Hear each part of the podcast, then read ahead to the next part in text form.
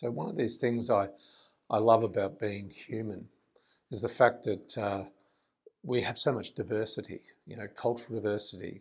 We look different, we have different activities.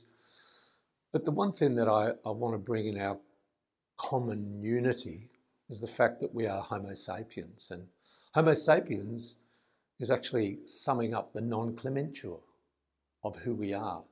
We are one species, uh, we are Homo sapiens. And this poem came about to honour that, that we are all one. So this one's called We Are All Homo Sapiens. Enjoy. I'm proud to be a living, breathing human by birth, birthed on this little blue dot, aptly named Earth. I am what I am, no excuses or shame. We're all born into this world by our mothers, with no one to blame. It's through our collective future we have to decide to stop this pressure to have us to continue this divide. Divide and conquer is an ancient strategy to bring conflict into our world.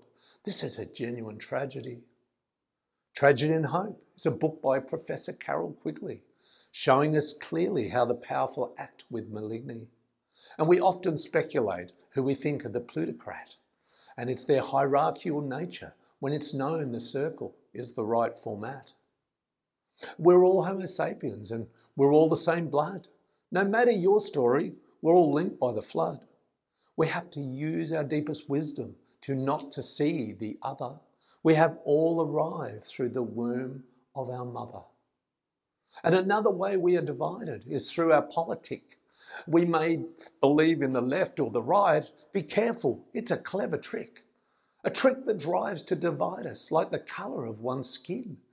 It's only a surface pigment. We're all the same blood and bone within. And within each of us, we have the wisdom to turn our lot around with deep respect understanding and relationships bring us closer to the ground.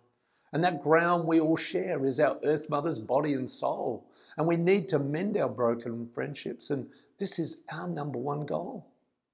We're all Homo sapiens. We're all the same blood.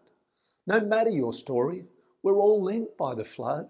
We have to use our deepest wisdom to not to see the other. We have all arrived through the womb of our mother.